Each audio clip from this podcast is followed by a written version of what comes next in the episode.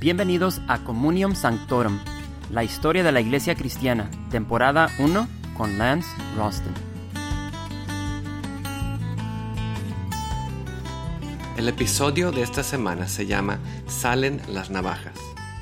El concilio de Nicea trató más que solamente la controversia arriana sobre cómo entender la naturaleza de Cristo. Los 300 obispos reunidos en Nicea determinaron también una lista de dictámenes sobre cuestiones de la vida diaria de la Iglesia que habían sido objetos de discusión durante años. Entre ellos, el principal fue la fijación de la fecha para la celebración anual de la resurrección de Cristo. Asimismo, establecieron diversas normas para la organización de la Iglesia y el ministerio de los diáconos y sacerdotes. La iglesia estaba creciendo, con más congregaciones formándose, y la necesidad de algún tipo de organización se hizo evidente. Para fines administrativos, el mundo de la iglesia fue dividido en provincias, con centros en Roma en el oeste y en el este cuatro sedes, Alejandría, Antioquía, Jerusalén y Constantinopla. Puede parecer extraño para nosotros que hoy en día solo había una iglesia en el centro occidental, mientras en el este había cuatro. ¿Por qué había tantas? La respuesta se encuentra que en el este la iglesia tuvo su mayor alcance y crecimiento. Los obispos de estas cinco iglesias fueron dadas la supervisión de sus regiones circundantes. Esto avivó una gran rivalidad entre Alejandría y Antioquía, la segunda y la tercera ciudades más grandes del imperio después de Roma. Estas dos ciudades competían entre sí por el liderazgo de todo el Oriente. La rivalidad se hizo más compleja cuando la iglesia de Constantinopla, la nueva capital del Imperio Oriental, fue añadida a la mezcla. El concurso entre ellos en el principio tuvo lugar principalmente en el ámbito de debates teológicos, pero más tarde se convirtió más siniestro cuando la posición eclesiástica igualaba el poder y la riqueza. Pero la asombrosa unión de los obispos en el concilio de Nicea parecía proclamar el amanecer de una era de paz y de tranquilidad para la Iglesia y para el imperio. Pero esto no iba a pasar tan fácilmente. Mientras que los obispos coincidían en la palabra homoousias, para describir a Jesús siendo una sustancia con el Padre, muchos obispos, posiblemente incluso más, al dejar el concilio de Nicea, sintieron la presión del emperador Constantino cuando les obligó a tomar una posición con la cual no estaban contentos. Después de Nicea, muchos de ellos también lamentaron haber cedido y resintieron su presión para solucionar el problema. Ahora, no quiero ponerme demasiado técnico aquí, pero es eso precisamente lo que era. Una cuestión muy técnica de análisis de palabras, tratando de encontrar una expresión exacta de su convicción acerca de la humanidad y deidad de Cristo. No es que los obispos no creían que Jesús fue nada menos que Dios. Es solo que la palabra utilizada en el credo de Nicea, homo oisias, no capturaban lo que ellos pensaban era la verdad de lo que era la deidad de Jesús. Muchos de los obispos estaban incómodos con esa palabra porque los gnósticos habían usado esa misma palabra para describir sus creencias acerca de Jesús unas pocas décadas antes. No mucho después del Consejo de Nicea, muchos de los que respaldaron y firmaron el credo se empezaron a alejar de él. Empezaron a ofrecer varios credos alternos, incluso algunos cercanos a la versión de Nicea y otros muy diferentes a ella. Ninguno de ellos usaba la palabra homoisias. Fue en el Oriente donde hubo la mayor agitación teológica. Después de Constantino, varios de los emperadores fueron decididamente hostiles a la posición de Nicea. Unos pocos fueron abiertamente amables con el arrianismo que Nicea debía haber enterrado. Como vimos la última vez, aunque la iglesia de Alejandría era una de las iglesias principales en el Oriente, su obispo Atanasio fue el único que luchó por el credo de Nicea en el Oriente. Aunque Constantino había patrocinado y apoyado a Nicea, aplicando sus términos con el uso de la autoridad civil, su deseo de unificar el imperio y la iglesia le movió a presionar a los obispos a reinstalar a Ario y a sus seguidores, no como dirigentes, sino simplemente como miembros de la iglesia. Cuando Atanasio y otros obispos pro Nicea se negaron, Constantino los castigó con el destierro. Entonces, después de una temporada, cambiaba su opinión y les permitía regresar. Pero cuando esos mismos dirigentes eclesiásticos de nuevo resultaron tener demasiados principios cuando Constantino quería aprobar alguna otra proclamación, los desterraba nuevamente. Los sucesores de Constantino siguieron su ejemplo. Por razones que se relacionaron más a la política que a preocupaciones doctrinales, medio siglo después del concilio de Nicea, vio la Iglesia Oriental efectivamente tomada por los arrianos. El obispo pro-arrio de Nicomedia, Eusebio, no el famoso historiador de la Iglesia, fue autorizado a regresar a su puesto después de dos años de exilio. Él inmediatamente se propuso de deshacer Nicea persuadió a Constantino para regresar a Ario del exilio, y cuando el hereje compareció ante el emperador, confesó una declaración de fe que parecía alinearse con la ortodoxia de Nicea, pero fue en realidad solo una ingenuosa pieza de gimnasia verbal que engañó al emperador. Atanasio no fue engañado y se negó a firmar a Arrio como miembro en buena reputación. Así que Eusebio y sus seguidores conspiraron para deshacerse de él. Un consejo de obispos orientales fue llamado en el año 335 después de Cristo, mientras estaban en camino a Jerusalén para celebrar la dedicación de la iglesia del Santo Sepulcro, que Constantino había apenas construido. En Tiro, los obispos condenaron a Atanasio como culpable de conducta inapropiada para un obispo. Esto fue trágicamente cómico, porque Atanasio era uno de los obispos más piadosos que podías encontrar. Lo que Eusebio y sus seguidores querían decir era que la conducta correcta para un obispo era estar de acuerdo con ellos, porque simplemente porque sí, dejar de ser polémico o que te acusaremos con conducta inapropiada de un obispo. Atanasio reconoció la emboscada y fue al emperador para abogar por su caso. Eusebio lo siguió y advirtió a Constantino que había escuchado a Atanasio amenazando de convocar una huelga de los trabajadores portuarios alejandrinos que cargaban el grano de los barcos que alimentaban tanto a Constantinopla y a Roma. Sin la cosecha de Egipto, las ciudades pasarían una terrible hambre y se produciría terribles disturbios. Eusebio sabía que la acusación era ridícula, pero él sabía que el emperador no podía correr el riesgo que fuera verdadera. Constantino se vio obligado a exiliar a Atanasio a Trier, en Germania. Ahora, si usted es un suscriptor de Communio Sanctorum, ya sabe que a veces hablamos rápidamente de años, incluso décadas de la historia de la Iglesia, con un solo breve resumen. Otras veces nos frenamos y nos profundizamos en el tema.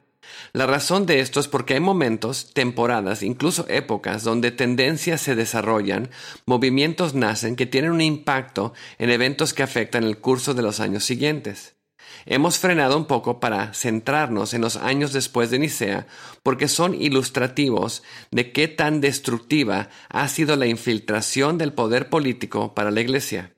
Solo 20 años después de la conversión de Constantino y el edicto de Milán, los líderes de la Iglesia ya estaban haciendo uso de su autoridad no como guías espirituales para bendecir a los que Dios había encomendado a su cargo, pero para acumular más poder e influencia en el ámbito civil y político. Un hombre como Atanasio, cuya única preocupación era glorificar a Dios y cumplir fielmente con su función como pastor, demostró no ser rival para la astucia política de alguien como Eusebio, que usaba su cargo como obispo para tener la atención del emperador y asegurar la autoridad civil para imponer su voluntad. Mientras que la iglesia perseguida se alegró que el emperador era finalmente uno de ellos, no podía prever que la fusión de la Iglesia y el Estado traería un nuevo conjunto de problemas que convertiría a sus dirigentes en competidores enfocados en el poder. Mientras que muchos obispos resistieron la tentación del poder político y permanecieron fieles a su tarea espiritual, muchos otros fueron seducidos y se hundieron en el gran juego de la política eclesiástica. Las maquinaciones y contiendas entre Eusebio y Atanasio probablemente no habrían ocurrido durante las persecuciones de las décadas anteriores. Pero cuando la autoridad civil fue cedida a los dirigentes de la Iglesia, las dagas doctrinales salieron y la teología se convirtió en una excusa detrás de los cual ellos podrían tramar cómo ganar ventaja política. El historiador Eusebio, no el villano que atacó a Atanasio, pero el que escribió la primera crónica de la historia de la Iglesia, ayudó a quitar las líneas entre la Iglesia y el Estado.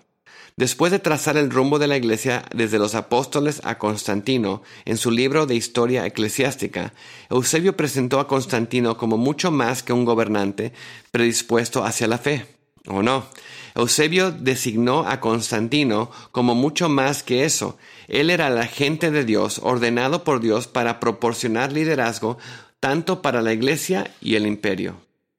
Eusebio decía que así como la Iglesia era la manifestación del reino de Dios en la tierra para establecer en regla en los asuntos espirituales, de la misma manera el imperio bajo Constantino era la manifestación del reino de Dios en la tierra para que ser la regla en asuntos civiles.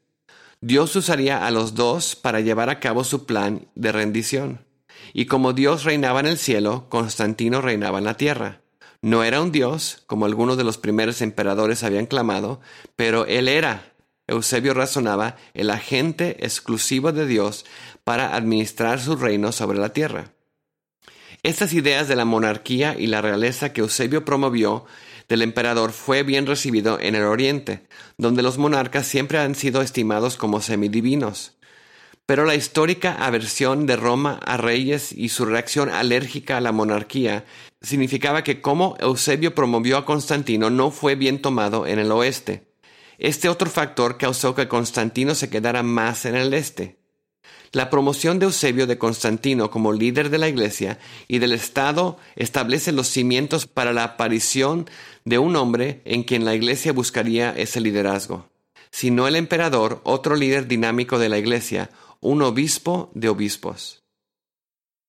Cuando Constantino murió en el año 337 después de Cristo, el imperio se dividió entre tres hijos, quienes se alinearon detrás de una postura pro o anti Nicea. Finalmente uno de ellos, el pro-arrio Constancio, tomó la autoridad absoluta, pero inmediatamente después de la muerte de Constantino, muchos líderes de la Iglesia fueron autorizados a regresar a sus hogares desde el exilio, incluso Atanasio.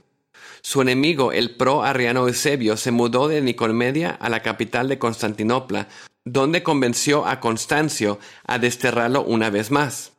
Atanasio sabía que Eusebio era movido por la mera voluntad política y fue a Roma para exponer su caso. En el año 340 después de Cristo, un consejo de obispos occidentales fue convocado y la excomunión de Atanasio fue anulada y se reafirmó la posición doctrinal del credo de Nicea. Esto fue un guante arrojado al suelo ante las iglesias orientales que ahora se inclinaba decididamente hacia el arianismo. Contaban con el emperador como principal defensor y promotor. Los obispos orientales se hicieron una pregunta crucial. ¿Qué se volvería central en las décadas que siguieron? Fue esta, que le daba a Roma el derecho de revocar sus decisiones. Después de todo, Atanasio era un obispo de Alejandría, una ciudad oriental. Él era su problema, no el de Roma. Entonces, ¿cómo el Occidente piensa que podría meterse en asuntos orientales? Y además, ¿quiere Roma realmente meterse con el emperador? Él es después de todo uno de los nuestros. En el año siguiente, 341 después de Cristo, los obispos orientales convocaron su propio consejo en Antioquía para ir en contra de Roma. Curiosamente, cuando se sentaron a establecer una posición oficial sobre el arrianismo, se dieron cuenta que no podría ser apoyada y terminaron repudiándolo. Los debates manifestaron que no eran pro-arrio, tanto como insatisfechos con la forma en que la deidad de Cristo había sido expresada en Nicea. Una manera que entenderlo es imaginarse a los miembros de una familia pensando en comer pescado.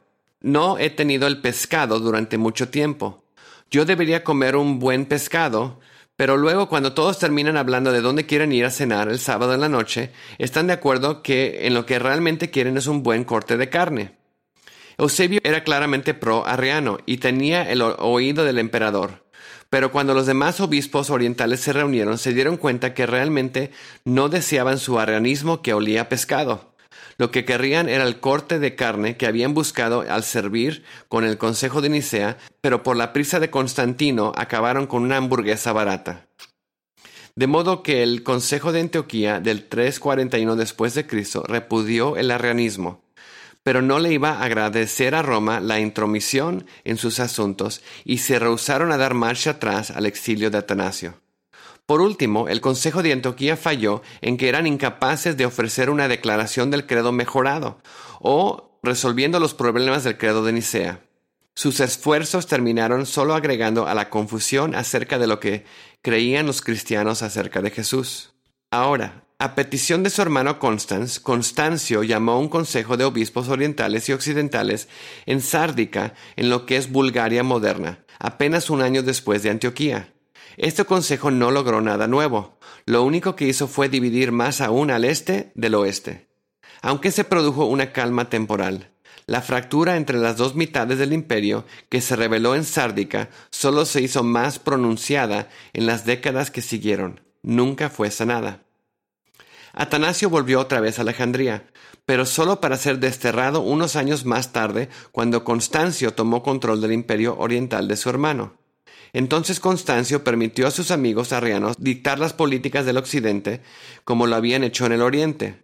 Los obispos de Nicea fueron sustituidos por los arrianos. Atanasio fue condenado y desterrado nuevamente. Tienes que sentir un poco de tristeza por este pobre chico que solo quería tomar cuidado de su iglesia, a no poder sentarse con los brazos cruzados y ver a hombres corruptos llevar una guerra en contra de la verdad para obtener ventajas políticas. En los últimos años del reinado de Constancio, él forzó un par de más de consejos para adoptar la palabra respaldada por los arrianos homoi Para describir a Jesús como siendo de similar sustancia con el Padre en lugar de la formulación de Nicea de Homo Oisias, una y la misma sustancia que el Padre. Y de nuevo, como en Nicea, esta terminología fue quitada por los obispos. Como sucedió después de Nicea, ellos se alejaron de los consejos resentidos de ser obligados a aceptar una doctrina que no podían apoyar. El efecto fue el opuesto de lo que Constancio y su sacerdote arreano Eusebio querían. Los obispos se retiraron al credo de Nicea. Homo podría no ser exactamente la forma en que cabría describir la deidad de Jesús, pero era mejor que el recién requerido homoi oisias. Y tendría que ser suficiente hasta que alguien pudiera encontrar una mejor forma de describirlo. Una mejor formulación de la deidad de Cristo no vendría hasta que conozcamos a los tres obispos que asumieron el estándar de Nicea después que Atanasio murió. Vamos a conocerlos en nuestro próximo episodio.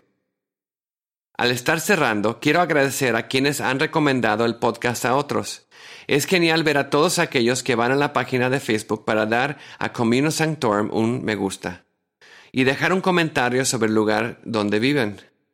Debido al crecimiento de los podcasts y el ancho de banda necesario para ser anfitrión, nos hemos visto necesitados al agregar una característica de donar. Lo que solía ser un trabajo de amor que yo estaba más de feliz que hacer, se ha convertido en una obra de amor que ahora necesita su ayuda. Por tanto, si usted puede, por favor vaya a sanctorum.us y siga el enlace para donar. Cualquier cantidad es una ayuda, gracias. Gracias por acompañarnos en Communium Sanctorum. Realmente apreciamos su sintonía y suscripción. Te invitamos a dejar un comentario en nuestra página de Facebook y de iTunes y por supuesto a darle un me gusta y compartirla. Para Facebook e iTunes, busque Historia de la Iglesia Cristiana. Nuevamente, mil gracias y hasta pronto.